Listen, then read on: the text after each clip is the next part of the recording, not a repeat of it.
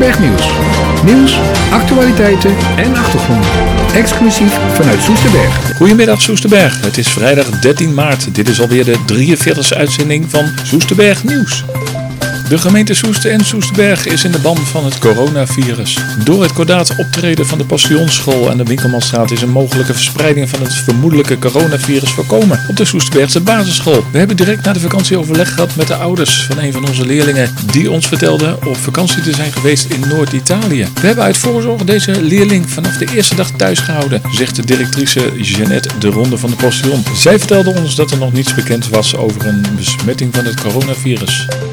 En het college is bijna klaar met het vernieuwde, verbeterde bestemmingsplan voor de Oude Tempel. Die presenteerden ze afgelopen week. Opvallend meer groen, maximale groenstroken aan de gebiedsranden en mogelijk minder woningen in het oude bosgebied. De aankomende maanden zal de gemeente Soes intensief aan de bak gaan met bijeenkomsten, inspraakavonden en waar mogelijk de dialoog zoeken over het invullen van het oude bosgebied, de Oude Tempel. Een nieuwe vorm van participatie. Tot zover het beknopte nieuws van de afgelopen week. Mijn naam is Cor Brinkers en we gaan nu naar de muziek.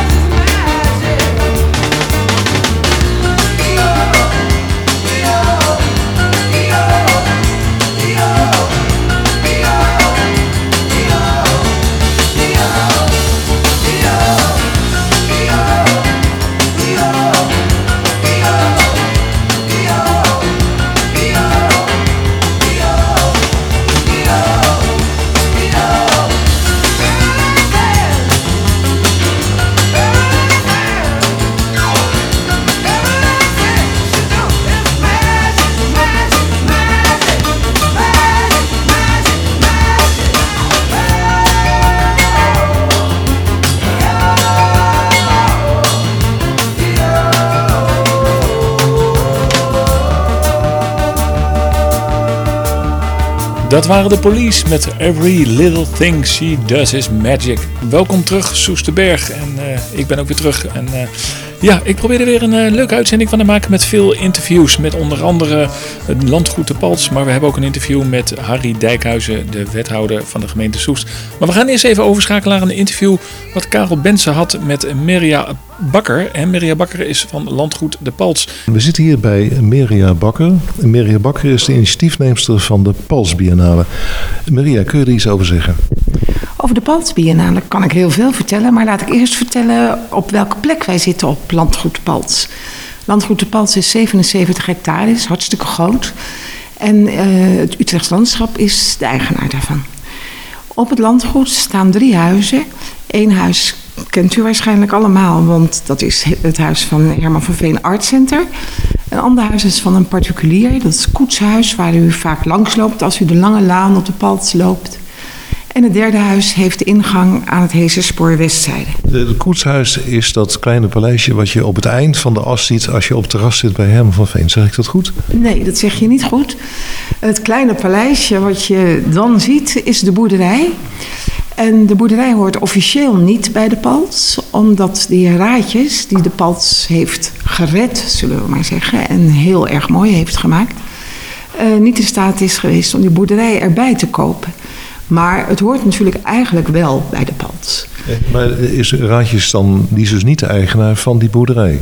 Nee, meneer Raadjes die heeft na de Tweede Wereldoorlog van firma Krol, die bomen hier oogste en zandwinning deed, heeft de Paltz gekocht van de firma Krol en heeft daar een soort paradijsje van willen maken.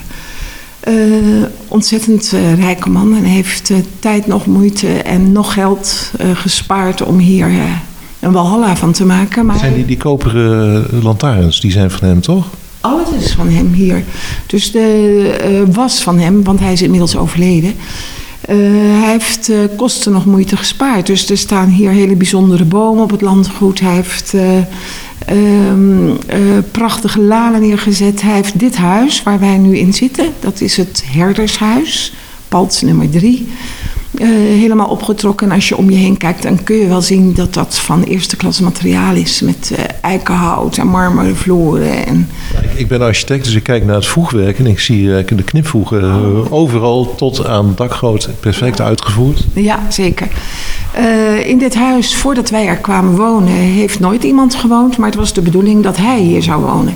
Dus hij heeft aanvankelijk in het koetshuis gewoond. En hij heeft dit voor zichzelf laten bouwen. Alleen toen het huis ongeveer klaar was, overleed zijn vrouw. En is er nooit van gekomen. Hij ontmoette iemand anders, is elders gaan wonen en heeft, en daar zijn we heel erg gelukkig om, het hele landgoed de Paltz overgedaan aan de provincie. De provincie heeft weer aan het Utrechtse landschap gezegd, jullie gaan de Paltz onderhouden. En de 3 panden die erop staan, gaan jullie aan particulieren verkopen. En dat is gebeurd. En wij hebben dus als particulier het Herdershuis gekocht. Maar wij betalen wel erfpacht om hier op dit landgoed te mogen wonen. En dat is natuurlijk een fors bedrag. En voor dat bedrag wordt de hele Paltz onderhouden. En is er een wandelroute gekomen voor onder andere Soesterbergers. Oh, wat interessant. Dus een soort verdienmodel voor het Utrechtse landschap zou je kunnen zeggen. Om de zaak te kunnen onderhouden en in stand te houden. Ja, het is budgetair neutraal zou je kunnen zeggen. Het is voor ons een soort verkapt goed doel om het geld daarin te stoppen. En het Utrechtse landschap is de bedoeling dat het ze geen geld kost. Ja.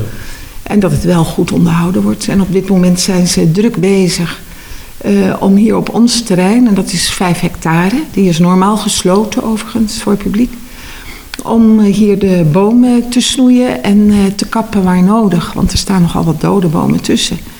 Zodat we straks voor de Paltz Biënnale de mensen veilig kunnen ontvangen. Meria, wat is de Paltz Biënnale? Ik ken de Biënnale van Milaan en dat soort dingen. Maar goed, dat is een ver van ons bed, zeg maar. Hè? Ja. Wat is hier dicht bij ons? De Paltz Biënnale. Biënnale betekent 1 keer in de 2 jaar. Toen wij hier kwamen wonen, een jaar of 5, 6 geleden, toen was ik zo verbaasd dat ik hier mocht komen wonen. Want het is zo'n bijzondere plek. En ik kom gewoon uit de binnenstad van Utrecht in een klein huisje. En toen kwam al direct het idee op van dit moet ik delen met mensen. Nou, wat is mijn geschiedenis? Ik ben beeldend kunstenaar en ik heb mijn hele leven lang lesgegeven op een middelbare school in kunst. En ik weet dus hoe moeilijk beeldend kunstenaars het hebben. En ik weet ook hoe moeilijk toegankelijk hedendaagse beeldende kunst voor veel mensen is. Nou, die twee heb ik gecombineerd door hier de Paltz Biënnale te starten. Eén keer in de 2 jaar een tentoonstelling met topkunstenaars, 8...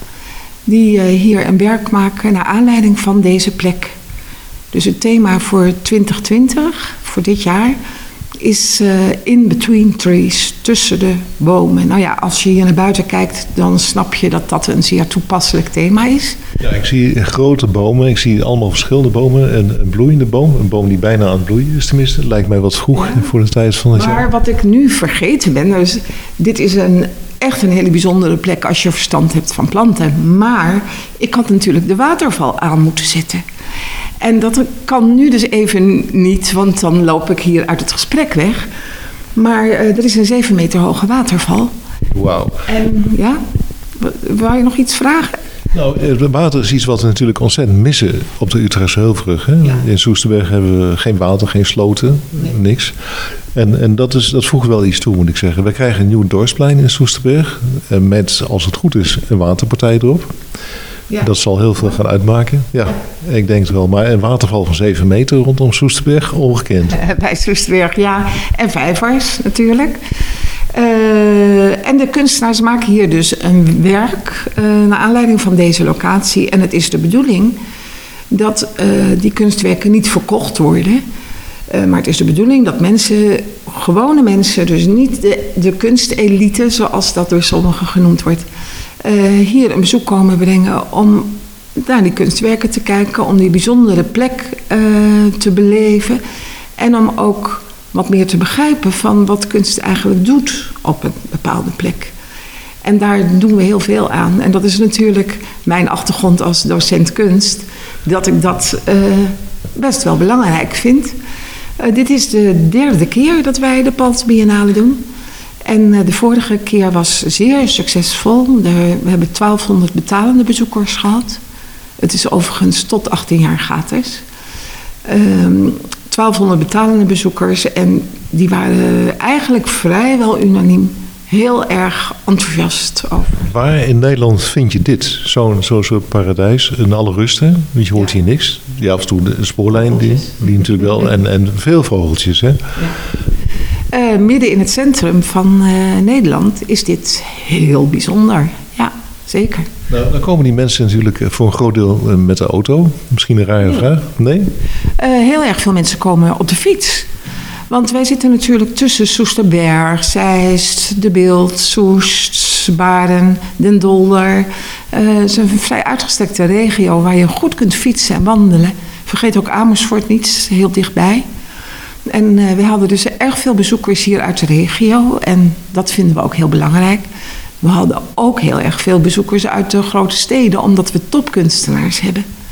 We zijn dus ook zeer enthousiast dat het Mondriaan Fonds, zijn landelijk fonds, ons gesteund heeft om dit te kunnen realiseren.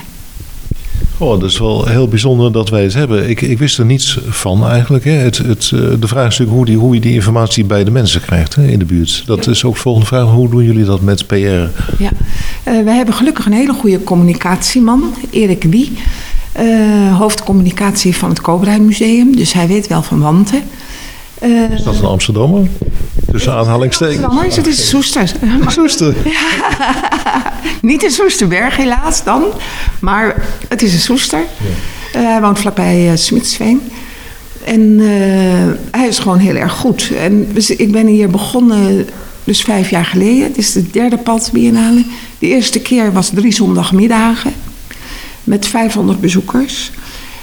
De tweede keer was dus die 1200 bezoekers met dus 5 lange weekenden. En nu dit jaar gaan we vrijdag, zaterdag en zondag open en hopen op 1500 bezoekers.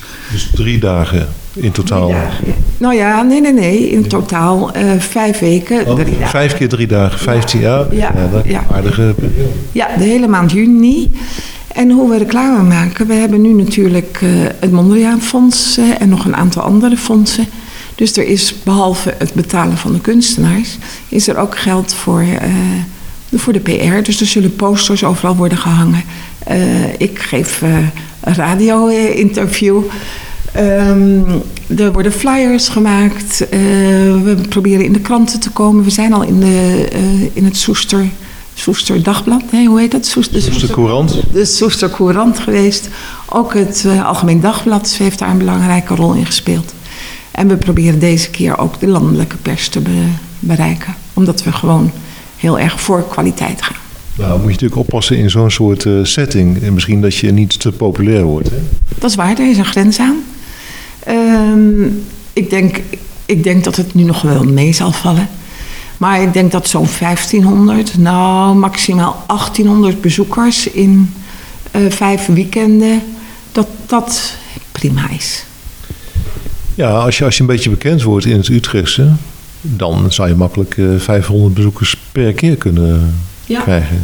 Nou, dan moeten we maar kijken hoe het dan weer wordt. Want het is niet onze bedoeling om een blockbuster te worden. Het is de bedoeling dat hier mensen aangenaam verpozen, kopje koffie drinken, lekker rondwandelen met de kinderen. We hadden de vorige keer opvallend veel jonge kinderen, ouders met kinderen. Want het is hier natuurlijk een walhalla voor kinderen. En dan die merkwaardige kunstwerken die hier staan. Die overigens niet voor de verkoop zijn. Het zijn echt tijdelijke kunstwerken. Dus die kunstwerken die verpieteren na een tijdje, die laat je staan en die gaan terug naar de aarde? Nou, dat kan. Dat gebeurt bij één van die kunstwerken bijvoorbeeld. 2 jaar geleden was er een hele grote storm hier. Zijn er iets van 15 bomen omgegaan. Of nog wel meer, geloof ik. En een van de kunstenaars had als idee om een van die omgevallen bomen, en dat zijn hele grote douglassen van meer dan 20 meter hoog, om een van die omgevallen bomen weer rechtop te zetten. En daar een vlagmast van te maken. Een soort totempaal krijg je dan eigenlijk? Nee, geen totempaal, een vlagmast. Okay. En dat was spectaculair, moet ik zeggen, want die zat natuurlijk nog met de boomstronk in de aarde. En hij heeft van die omgevallen boom heeft hij afgezaagd, die zijtakken eraf gehaald. En op een gegeven moment rechtop gezet. En omdat het veel lichter is geworden aan de top van die boom, toen ze hem dus met 3 of 4 man omhoog gingen hijsen, toen schoot hij ineens rechtop door. En dat kun je zien op onze website. We hebben een hele goede website. Die heet? www.paltsbiennale.nl. En dat is dan zonder puntjes op de E, denk ik? Zonder puntjes op de E, want dat gaat niet met zonder puntjes op de E, ja. En nou lijkt het mij heel erg interessant voor jongeren, hè? Zeker de setting en om een keertje los van het beeldscherm te komen. Ja. Hebben jullie samenwerking met scholen in de buurt? Ja, dat proberen we wel heel erg. We hebben contact met scholen in de kunst uit Amersfoort, die bij middelbare scholen met name het programma promoot. We staan daar ook in de brochure. Maar ik weet ook als docent dat voor de scholen de maand juni heel moeilijk is. Omdat dat een examenmaand is of dat iedereen heel druk is dan. Dus we hadden de vorige keer iets van 3 scholen hier. En zij kunnen dan ook rondleidingen krijgen. En er zijn ook speciale programma's voor scholen. Ook voor basisscholen is dit natuurlijk fantastisch. Als je gewoon met een clubje ouders en 4 kinderen in de auto hier naartoe komt, zijn er gewoon leuke opdrachtjes die het kijken bevorderen. Ik ben niet zo thuis in lagere scholen. In juni zitten al de kinderen dan nog op school. Ja. Zouden wel kunnen komen? Ja, zeker, die kunnen komen. Maar het is niet zo heel makkelijk er zijn veel basisscholen natuurlijk hier in de buurt. Want middelbare scholen, er zijn er al 12 hier op fietsafstand. Maar de basisscholen, ze hebben het programma natuurlijk allemaal heel vroeg klaar. En het is altijd een probleem met de ouders en het vervoer. En ja, we zullen zien. Ik hoop gewoon heel erg dat er ook basisscholen komen. Benaderen jullie de directies van die lagere scholen direct? Nee, het gaat via IDEA. Is dat een idee? Is dat een goed idee? Ik heb het geprobeerd om ze direct te benaderen als collega, kunstvakdocent. En dat is eigenlijk niet gelukt. Dus we hebben het gewoon op een andere manier geprobeerd. Dus we proberen het nu via IDEA en scholen in de kunst. En we kijken hoe het loopt. Even een hele ander idee. Hè? We hebben natuurlijk wat bejaardentehuizen hier in de buurt. Senioren. Ja, zou dat wat zijn? Je moet natuurlijk wel transport organiseren, dat begrijp ik. Hè? Want die mensen komen niet lopend of op de fiets hier naartoe. Het is mogelijk om voor groepen, en dat kunnen groepen van een fotografieopleiding of inderdaad uit een bejaardenhuis of groepen niet heel erg demente bejaarden, kunnen hier komen buiten de openingstijden. Oké, op afspraak. Op afspraak. En dan kunnen ze een rondleiding van mij krijgen, een interactieve rondleiding. Dus het is niet zo dat ik naast een kunstwerk ga staan en dan ga vertellen, Jantje heeft dit gemaakt en bla bla. Maar het is zo dat er vragen worden gesteld van wat denkt u bij dit kunstwerk bijvoorbeeld. En dat op die manier een gesprek ontstaat en dat mensen dus ook leren om over kunst te praten. En dat is een beetje wat mijn achtergrond als docent is. Nou, dat zou toch een mooie match zijn, lijkt me. Ik bedoel, ik heb gelezen dat Soest naar verhouding de meeste senioren van heel Nederland heeft. De gemeente Soest, hè? Ja, gelukkig ook heel veel actieve senioren en die komen zelf op de fiets. Nee, die hebben allemaal van die superfietsen, van die e-bikes. Die fietsen mij dagelijks voorbij met de rotgang. Ja, dat is waar. Maar we hebben hier vorige keer ook veel mensen gehad die toevallig langskwamen. Die eigenlijk niet wisten, omdat we natuurlijk toch op een hele goede plek liggen. En die dan eens kwamen kijken. En dan kunnen ze de fietsen gewoon hier op het terrein zetten. Dus ik blijf nog even met dat idee van een bejaardentehuis. Daar heb je natuurlijk een activiteitenbegeleiding. Ik denk dat dit ongeveer in dat kader zou passen van activiteitenbegeleiding. Dat kan heel goed. Ja. Die hebben mensen die dat organiseren, uitjes en zo. Ja. Zal ik daar zo achteraan gaan voor Soesterberg? Daar hebben we de Drie Eiken, wereldberoemd in Soesterberg. Heel leuk, ja, natuurlijk. Ja. Die hebben een activiteitencentrum met iemand die dat allemaal behartigt. Ik zal eens langs gaan als je het goed vindt. Ja, eens kijken of dat... ja, ik zal je een kaartje meegeven. Heel graag. En, vooral de website is heel belangrijk, want informatief. En daar staat ook op dat je met groepen buiten de openingstijden op afspraak kunt komen. Nog een laatste vraag. Wat is de entreeprijs voor volwassenen? Voor volwassenen €7,50. En dus tot 18 jaar is het gratis, omdat wij vooral de jongeren heel erg willen betrekken bij het belang van kunst. Want dat wordt toch best wel onderschat door veel. Iedereen zit achter de jongeren aan, hè? Iedereen zit achter de jongeren aan, ja. Maar ik heb 40 jaar lesgegeven aan middelbare scholieren. Ah. Dus dat is echt daar zit mijn focus en mijn liefde ook. Ja, hartstikke leuk, want wij krijgen veel die vragen van hoe kunnen we jongeren bereiken om allemaal leuke dingen met ze te doen. We hadden vorige week een interview met een cultuurcoach jongeren van IDEA. Het werd mij eerlijk gezegd niet helemaal duidelijk hoe die zijn werk wilde doen. Heb jij nog misschien suggesties van hoe je jongeren kunt betrekken bij zoiets? Hoe bereik je ze? Kijken ze op jullie website? In de eerste plaats gewoon via school. Dat is echt heel belangrijk. Een goede kunstvakdocent op middelbare scholen is van essentieel belang. Dat ze het evenement wijzen en dat ze zeggen van kijk, dit is er. Verder kan nieuwsgierigheid natuurlijk ook. Proberen de nieuwsgierigheid te prikkelen. En dit is niet een beeldentuin of zo, waar je iets moet kopen en waar je een glaasje sherry drinkt voor alleen oudere mensen. Wat jammer nou. Nee, dit is echt een prachtige omgeving waar bizarre kunstwerken staan. Want bijvoorbeeld, als je op de website kijkt van vorig jaar ook, dan de waterval waar we het net over hadden van 7 meter. Er was de vorige keer een jongen, Jonathan Straatman, een jonge kunstenaar, nog maar 2 jaar van de academie af, die de loop van de waterval helemaal heeft veranderd met behulp van tandraderen en met allerlei gootjes. En het was een spektakel waar je doorheen kon lopen. Ja, zulke soort dingen spreken gewoon enorm tot de verbeelding. Overigens ook die omgevallen boom waar ik het over had. Hè, van, mensen vragen zich toch af van hoe heeft hij dat voor elkaar gekregen? Ik ga nog even door op de sherry hoor, want schenken jullie wijn?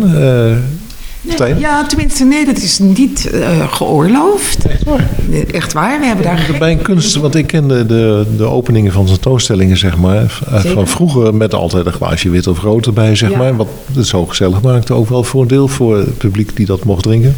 Ja, tegenwoordig er is enorm bezuinigd in de kunsten. Dus ik ben wel heel enthousiast over dat de fondsen ons steunen. Maar we zitten niet royaal in de centen. We verkopen hier. De opening is natuurlijk gratis. Maar bij heel veel evenementen, kunstevenementen in ieder geval, is het eerste drankje gratis. En moet je daarna betalen. Ook bij grote musea als Centraal Museum of... dat lijkt me ook geen punt. Hè? Ik bedoel, iedereen die gaat zitten en geeft €3 voor een kopje koffie uit tegenwoordig. Ja, maar wij hebben geen vergunning om dranken te schenken. Dus op zo'n opening wordt er ongetwijfeld drank geschonken, maar dan is dat gratis. Oh, oké. Dus de vergunning is gebonden aan het verkopen van drank. Ja, precies. Ja. Nee, dat is helder. Ja. Nou, fantastisch. Ik hoop dat veel mensen komen. Wij gaan er zeker ons best aan doen om het onder de mensen te brengen. Ja. Ik zal ook proberen persoonlijk of ik contact kan leggen met het hoofd van de lagere scholen. Het lijkt me hartstikke leuk. Of dat lukt, dat weet je natuurlijk niet. En ik ga zeker even bij de Drie Eiken langs. Nou, dat lijkt mij sowieso een goed idee. Ja, heel leuk. Want wat ik denk dat het bijzondere is van de Paltz Biënnale is dat het ook laagdrempelig is. Mensen komen hier gewoon in hun sportkleren. Het is gewoon, het is niet, maar wel natuurlijk heel bijzonder. Het is heel bijzonder. Hiermee sluiten we af. Meria, ontzettend bedankt voor het interview. Een echte verrassing om dit te kunnen zien. Dat dit er is, van deze kwaliteit. Een prachtige ruimte. Ik zal de waterval aanzetten. Is dat niet een mooie afsluiter? Ik wil misschien nog even opnemen. Oké. Luisteraars, wij naderen de waterval. 7 meter hoog. Oorverdovend geraas. Die Himalaya, ja. Nee, dit is een berg waar een machinekamer in zit. Ah. En het water wordt uit de vijver gepompt en rondgepompt. En het grappige is dus ook dat je de waterval aan kunt zetten in het woonhuis. Ja, dat lijkt mij ontzettend comfortabel. Ja, heel comfortabel. Het is een volley. Een beetje een romantische landschapstuin volley. En het stikt hier van de follies, want er is ook een vleermuizenverblijf. Er is een hele fauna, daar het faunahuis. Oh, met vogeltjes. Er is een kapschuur, er is een boomtuin. Dus er is veel te beleven. Er is veel te beleven, dit is echt super. En met de afstandsbediening, hè? Dus met de afstandsbediening, ja. Tot zover even het interview met Karel, die waarschijnlijk nu al hartstikke nat wordt van de waterval. We gaan even naar de muziek. We gaan naar When a Lady Smiles van The Golden Earring. When a lady smiles, you know it drives me wild. Her lips are warm and resourceful. When her fingertips go drawing circles in the night, and the mood is soft and sensual, and I love it, yeah, I love it. It's the answer to all my dreams. Every time it feels like the earth is shaking, it doesn't matter. Falling, I hear a shadow. Maybe it's raining, faster and faster. Shadow dancing together. Oh, I'm a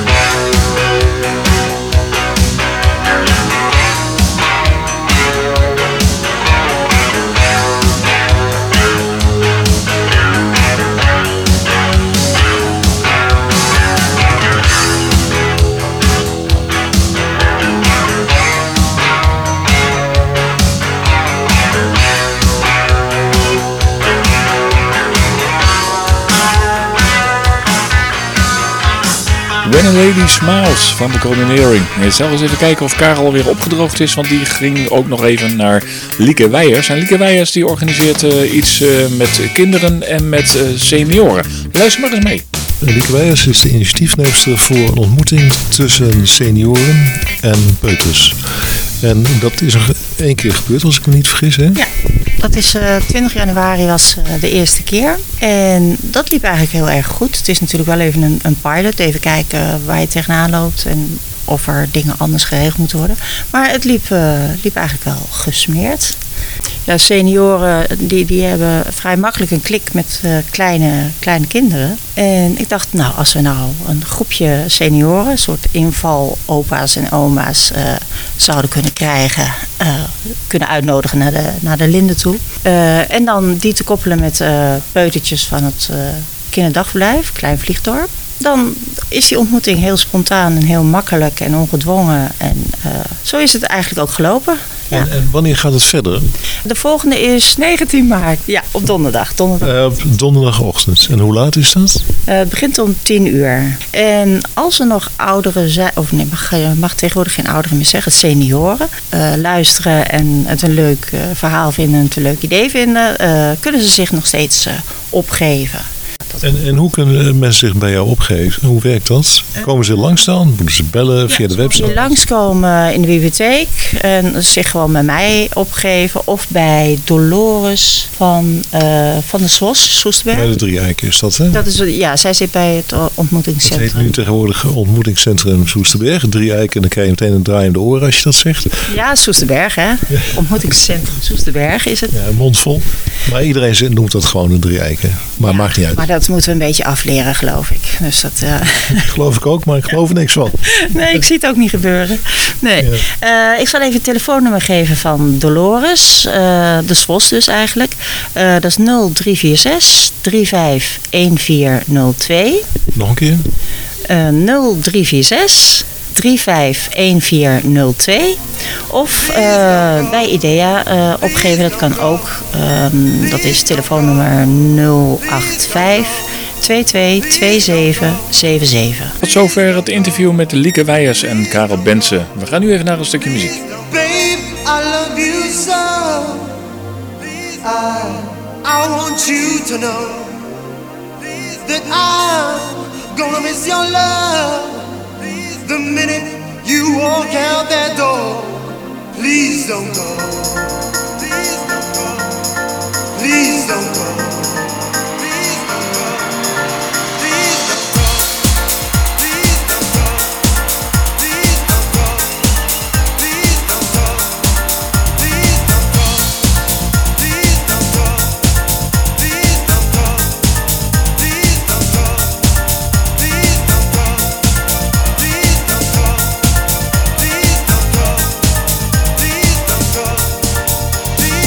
Babe, I love you so.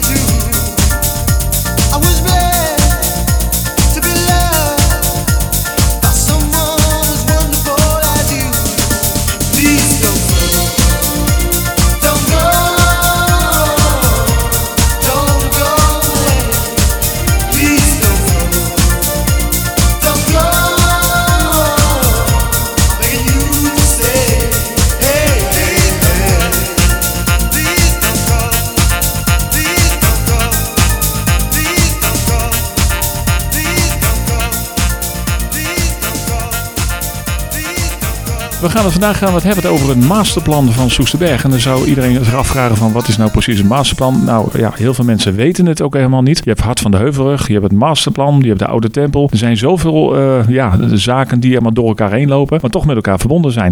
Meneer Dijkhuizen, wat is nou precies het masterplan? Ja, of ik het even heel simpel wil uitleggen. Ik ga mijn best doen. Met de sluiting van vliegbasis Soesterberg werd het stil in het dorp, zou ik bijna zeggen. Stil in Soesterberg. En met het stil worden ging ook de economische bedrijvigheid achteruit. En toen is uiteindelijk gezegd, hoe gaan wij Soesterberg toekomstproof maken? Of beter toekomstproof maken? Hoe gaan wij Soesterberg ontwikkelen? Hoe gaan we de kans van de sluiting van Soesterberg aangrijpen om Soesterberg misschien nog wel beter en mooier op de kaart te zetten dan dat we tot dan toe gedaan hadden? Daartoe is in 2009 een plan geschreven door de toenmalig en ze leeft nog steeds Riek Bakker. Die heeft een groot plan geschreven hoe zij dacht dat je in verschillende fasen Soesterberg verder uit kon breiden. En daar is later ook nog de projectgroep Hart voor de Heuvelrug bij aangesloten. In 2005, als ik het me nog goed herinner. Nou, dat heeft uiteindelijk geleid tot een heel aantal projecten. Zowel woonprojecten, woningbouwprojecten, als wel groene projecten. Die projecten zijn overigens allemaal met de Soesterbergers en de Soesterbergse stakeholders, met bedrijven, met allerlei klankbordgroepen tot stand gekomen. Het is dus niet zo dat we van bovenaf, of dat Riek Bakker zomaar even kwam en zei van, goh, we gaan eens even wat doen in Soesterberg. Dat is een nauwe samenwerking met de toenmalige Soesterbergers in de middenstand en al die mensen die erbij betrokken waren gedaan. Vanuit die klankbordgroepen zijn ook veel op- en aanmerkingen gemaakt, waarvan er veel is, heeft geleid tot verandering van het project, zeg maar. Maar zoals altijd, je kunt niet altijd alles meenemen, maar er is echt een goede samenspraak met Soesterberg is dit tot stand gekomen. En dat is uiteindelijk door de gemeenteraad aangenomen. Er zijn in de tussenliggende jaren wel hier en daar wat kleine dingetjes veranderd, want de tand destijds zorgt soms dat je andere keuzes maakt, maar in de basis zitten er een 15, 16 uit mijn hoofd deelprojecten in, waarvan we zeggen, die zijn we nu steeds verder aan het uitwerken. En ik kan me voorstellen dat als je in Soesterberg bent komen wonen, dat je denkt, wat gebeurt hier toch allemaal? Want we zijn nu al 10, 15 jaar bezig. Ja, dat is ook zo. We zijn zeker 10 jaar bezig. De evaluatie van het masterplan is vorig jaar in 2019 geweest. En toen concludeerden we ook van, ja, we zijn goed op schema, maar we zijn eigenlijk, ja, we zijn net op de helft of iets over de helft heen. Dus we zijn nog niet klaar. En nu is zo dat de nieuwe dorpsplein, dat gaat gestaag. Dat ziet er al, je zou er al bijna op het terras neer gaan zitten. Maar even het oude dorpsplein, want dat is nog steeds een lege, braakliggend terrein, zeg maar. Gebeurt daar nog wat mee? Jazeker. Dat is ook wel een ding waarvan we achteraf zeggen, dat had misschien beter geformuleerd moeten worden. Maar er is kennelijk toentertijd, in 2009, 2010, is er een opening gevonden kennelijk om die grond wel uit te geven aan een ontwikkelaar. Maar er is niet gezegd dat die binnen een bepaald aantal maanden, jaren daar moest bouwen. Dus die beste man de beste onderneming heeft gewoon gezegd, nou ja, het bevalt me nu niet, het is de tijd er niet voor, de crisis is er nog eens geweest, ik heb geen tijdsdruk. Daar hebben wij aan alles aan geprobeerd te gaan doen, maar dat is niet gelukt. Waren het niet dat we nu weer een plan hebben liggen, en dat klinkt misschien wel ongeloofwaardig en toch is het zo, we hebben nu weer een nieuw plan liggen, althans een bijgeschaafd plan, en waarvan wij hopen dat uiteindelijk de ontwikkelaar daar dit jaar mee aan de gang gaat. Dan ga ik even verder met mijn drone. Vlieg ik over Dorpshart. Dan kom ik uiteindelijk ook bij de Overkluizing. De Overkluizing is een prachtig mooi park aangelegd. Wij lezen op Facebook allerlei reacties van mensen die daar niet zo blij mee zijn, omdat het onderhoud achterwege blijft. Hoe denkt u daar zelf over? Nou, we zijn natuurlijk nog helemaal niet klaar. We zijn nog volop bezig aan de noordkant. En de plannen daarvan zijn ook weer een stukje verder. Het hele gebied rondom de Overkluizingen. Daar zit ook daar zit de BMU-groep. Nou, daar zijn nu ook de plannen aan deze tafel geweest, waar we daar willen gaan transformeren. Dus die hele transformatiefase is nog eigenlijk vol aan de gang. En dat mensen dan zeggen, ja, het wordt niet onderhouden. Ja, dat snap ik ook. En ik vind ook dat we daar wat aan moeten doen. En dat als dat niet goed is, dat we daar goede zorg voor moeten gaan regelen. Of goede onderhoud voor moeten gaan regelen. Maar we zijn nog steeds niet klaar. We zijn aan de achterkant bij de vliegen, bij de baan eigenlijk begonnen met die 3 grote landmarks, zoals we die noemen. En nu gaan we steeds een stukje verder naar richting dat park. En als uiteindelijk uiteindelijk alles klaar is, ja, dan moet daar gewoon een prachtig gebied ontwikkeld zijn. Ik heb nog een vraagje, even terug naar de jongeren en de helle jongeren. De Postillon die is nu te klein gehuisvest en in te oud gebouw en die gaan verhuizen naar Noord. Hebben we begrepen, kunnen u daar iets over zeggen? Nou ja, zoveel als u zegt, de raad heeft ingestemd met het feit dat wij mogen gaan kijken naar de verhuizing van de Postillon naar Noord. Daar ben ik als wethouder heel blij mee, want dat betekent dat we ook in dat nieuwe gebied een school krijgen, een onderwijsinstelling krijgen. Scholen zelf zijn er blij mee, de spreiding is daarin goed. Ja, en nu moet er gekeken worden van waar gaan we dat plaatsen. Daar heb ik wel ideeën over. Dat ga ik u nog niet vertellen, omdat dat nog niet... het is strategisch beter om dat nog niet te zeggen. Maar dat het in Noord, dat we de kansen in Noord nu echt concreet gaan maken. En daar hebben we ook bij gezegd, dan gaan we niet alleen maar naar onderwijs kijken. We gaan ook naar opvang van voorschoolse en naschoolse opvang kijken. Kijken hoe we dat kunnen combineren. Dat is ook een verzoek van de raad geweest, om wat meer integraal te gaan kijken. Dus naar multifunctioneel gebruik gaan we ook doen. U kunt zich voorstellen dat rondom school andere functies mogelijk zijn. Want naast het feit dat we het Postillon willen verhuizen, is er ook gesproken over wat gaan we met de Vredeskerk doen. Want ook de Vredeskerk heeft aangegeven van gaan we daar nog mee in een ontwikkeling. Dus we hebben gezegd, nou, we willen alles bij elkaar leggen en dan gaan kijken wat zou er kunnen. En net als... Bedoelt u dat mogelijk in Noord een nieuwe kerk gebouwd gaat worden? Nee, dat bedoel ik niet te zeggen. Ik zeg alleen dat ook de Vredeskerk kijkt van goh, wat zouden wij willen? Want Soesterberg is gewoon aan het veranderen. En ook, ik noemde het woord al, ga je kansen meegrijpen, ja of nee? En de Vredeskerk heeft aangegeven, wij zouden ook wel mee willen kijken van wat zouden wij kunnen gaan doen? Wat zouden wij in een multifunctioneel gebouw kunnen gaan betekenen voor elkaar? Waar zou je nog meer combinaties kunnen maken? En ik ben ervan overtuigd dat je meer kunt doen dan alleen maar onderwijs, maar dat je ook niet alles kunt doen. En ik noem bijvoorbeeld de Vredeskerk, omdat ik, voor zover ik zie, zou de Vredeskerk op het moment dat zij samenkomen, is de school waarschijnlijk gesloten. Dus je zou kunnen kijken, waar zou je elkaar kunnen versterken? Waarmee ik duidelijk zeg ook dat het niet zo is dat we daarin al meteen met de Vredeskerk mee gaan kijken. Maar we hebben de scope wat breder gezet dan alleen maar onderwijs. En dat biedt kansen. En of dat uiteindelijk allemaal verzilverd gaat worden, dat zullen we in de komende tijd moeten gaan ontdekken.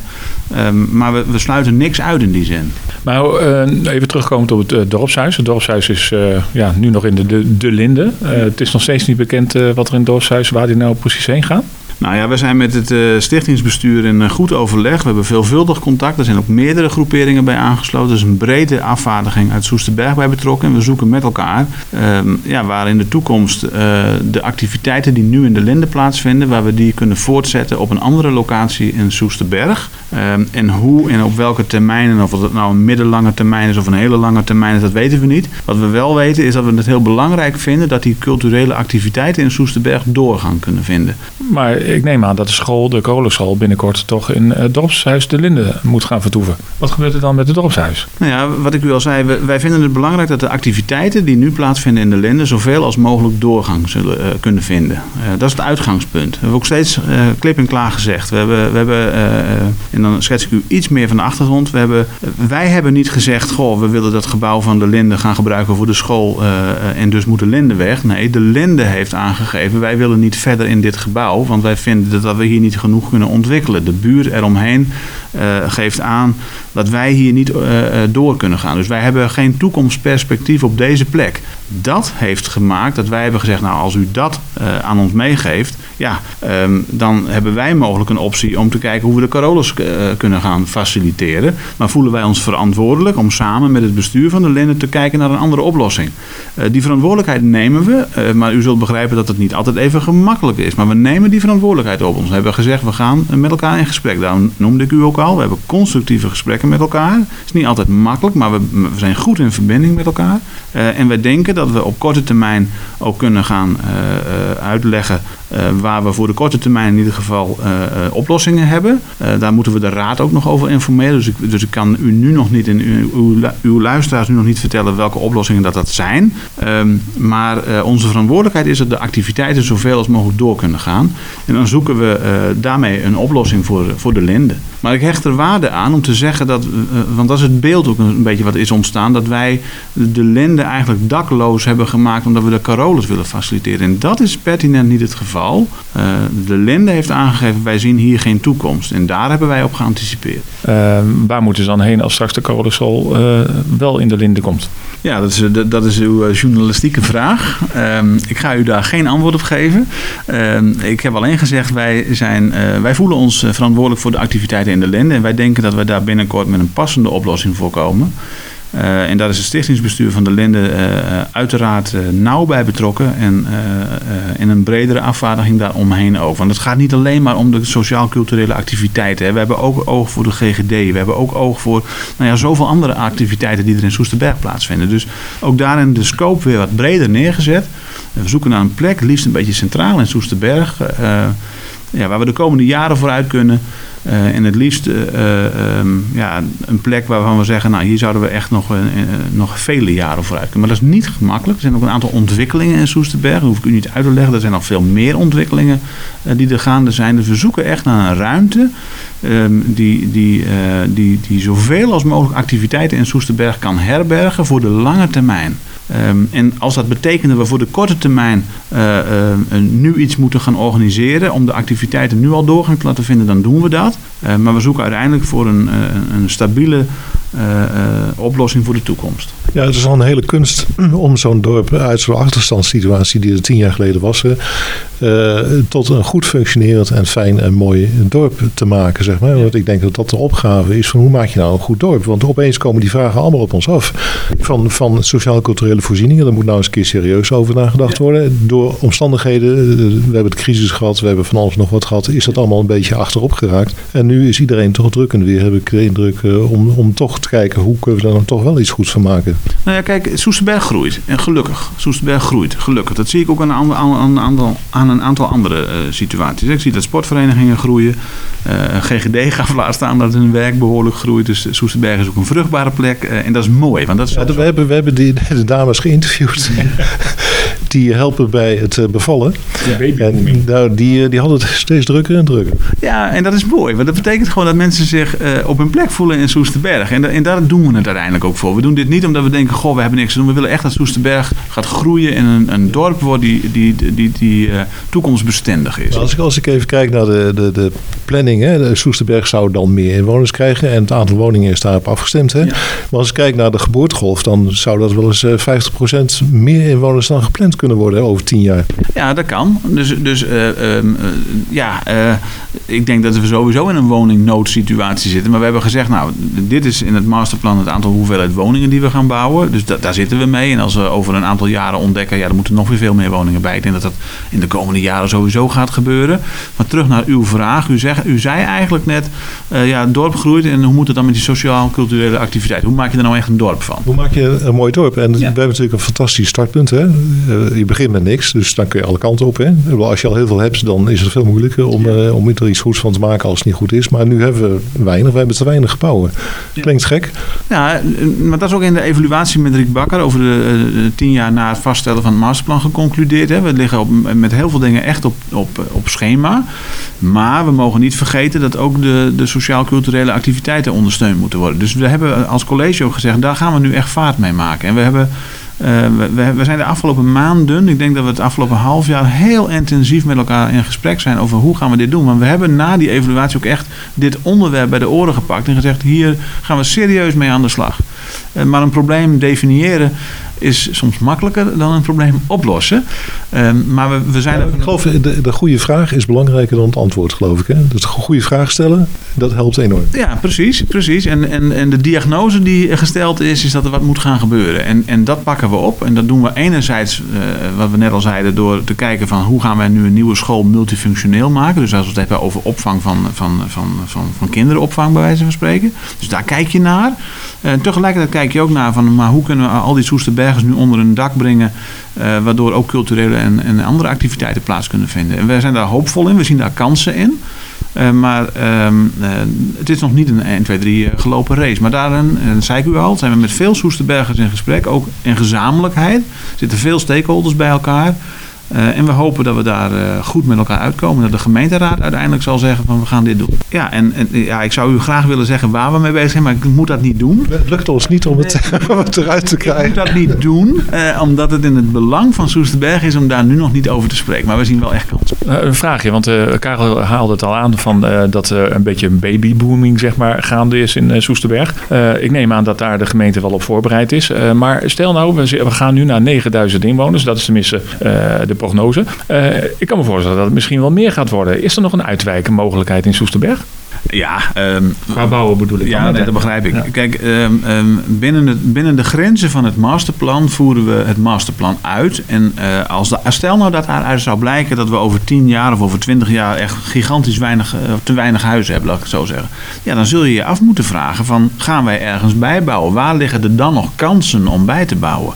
Maar daar zal de dan zittende gemeenteraad dan wel college over na moeten gaan denken. Wij voeren nu alleen uit waarvan wij zeggen, dit is afgesproken. Dit is 3 collegeperiodes onder leiding toen van Harry Witte onder andere met elkaar afgesproken. Daar geven we uitvoering aan. Dus wij lopen gewoon het pad af wat met elkaar is besproken. En als dat klaar is, is dat klaar. En als we dan tot de conclusie komen gezamenlijk van ja, er zijn eigenlijk nog honderden woningen meer in Soesterberg nodig, zullen we dan moeten kijken waar mogelijkheden liggen. Nog even terugkomen toen Riek Bakker heeft een aantal jaren geleden zeg maar een soort masterplan ontwikkeld. Ja. Ik kan me toch voorstellen dat nu eigenlijk het huidige college misschien zou kunnen denken van nou, misschien komt er een Riek Bakker 2.0. Die uiteindelijk gaat bekijken van hoe het in de toekomst verder moet. Bijvoorbeeld als ze buiten de 9000 inwoners gaan komen. Ja, maar dan zal het de Riek Bakker 2.0 moeten zijn. Maar dat weten wij nu nog niet. Wij werken nu toe naar 9000 inwoners. Daar zijn we nog niet. Ik verwacht wel dat we daar in de komende jaren gaan komen.